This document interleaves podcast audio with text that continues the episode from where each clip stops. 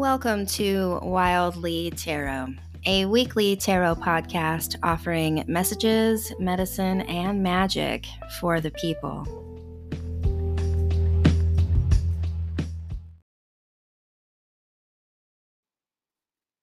Hello, seekers. Wildly of Wild Fempire here with your energetic and emotional field reading for the week of April 25th, 2022. So we're in the last week of the month here, and we're heading into dark moon over the weekend, as well as the opening of an eclipse portal. And eclipse portals are such potent and powerful times. And this one in particular is rooted in Taurus and Scorpio. So for myself, I read the eclipses as an opportunity to visit the signs that are participating in the eclipse and mm, ferret out any places where we are not in alignment. And so with Taurus and Scorpio, we're going to be looking at the places where we might be chasing comfort over the truth and perhaps avoiding the depth of our emotional being, and in particular around topics such as sexuality and power and things that sometimes get a bad rap or get lumped into the category of the negative or the dark. So, all of these things are going to be pulled up for us beginning this weekend as we step into dark moon. And yet, we'll still be feeling it all this week as we move towards that, right? Like life doesn't happen linearly the way we like to pretend it does with our clocks and our calendars. It's always a spiral, a cycle, just undulating and unfolding over and over and over again. And we're here along for the ride. We get to experience the sensation of this unfolding, this unfurling. It's like the snake shedding its skin. It's just this slow process that's always going.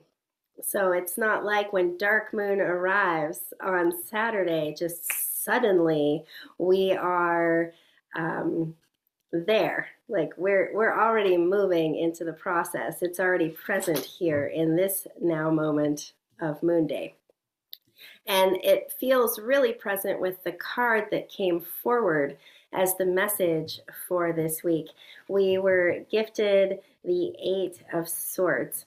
And if you've been tracking me and watching these videos, you'll remember that at the beginning of the month, we were gifted the Eight of Pentacles to start the month with.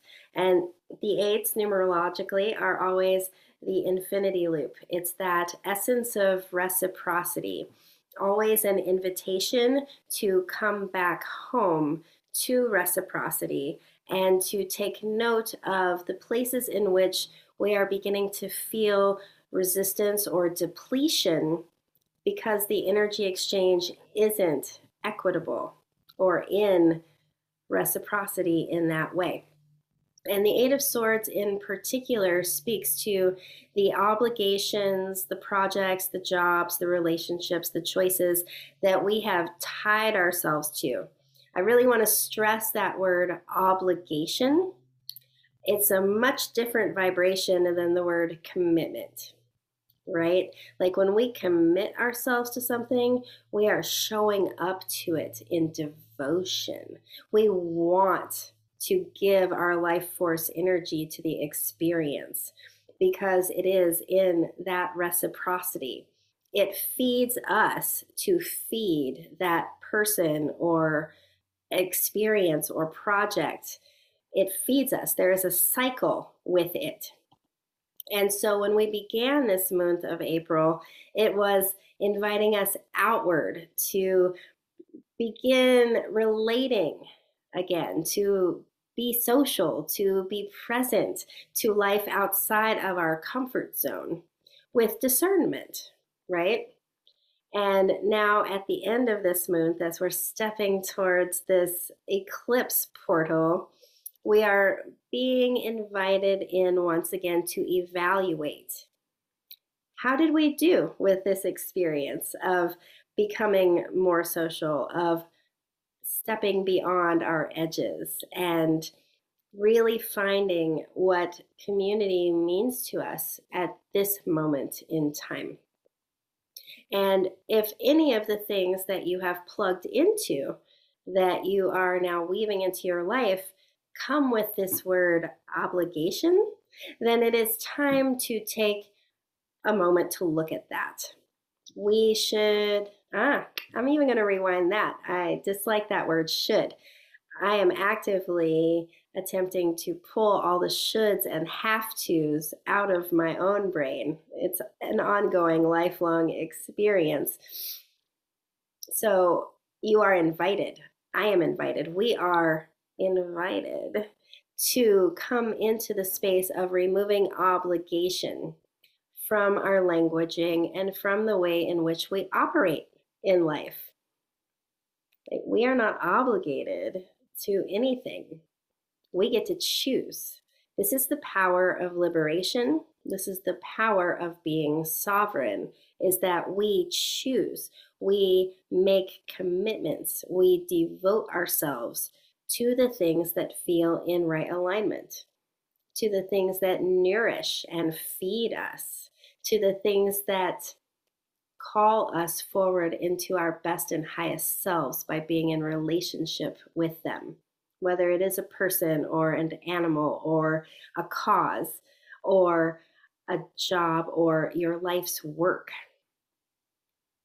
We are meant to commit to things. We are meant to live in devotion to things, but we are not meant to feel obligated.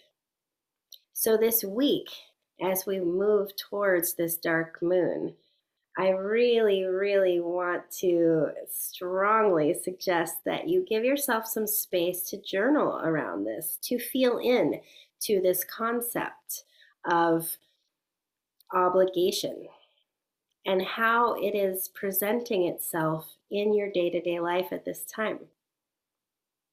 Do you want to feel the texture of the frequency of obligation? Or do you want to feel your commitments as a joy and tend to them and give to them fully because you've let all the other things go? This is a week to invite in deeper and nourishing spaciousness. And I hope that you have the opportunity to do that for yourself because you deserve it. This is the message for this week. I hope that it serves you well. I hope that you have everything that you need and that you are taking good, good care of yourself and perhaps even getting outside and getting some sunshine whenever possible. It is such a beautiful practice and will nourish you all year long. Take good, good care, and I will see you again next Moon Day.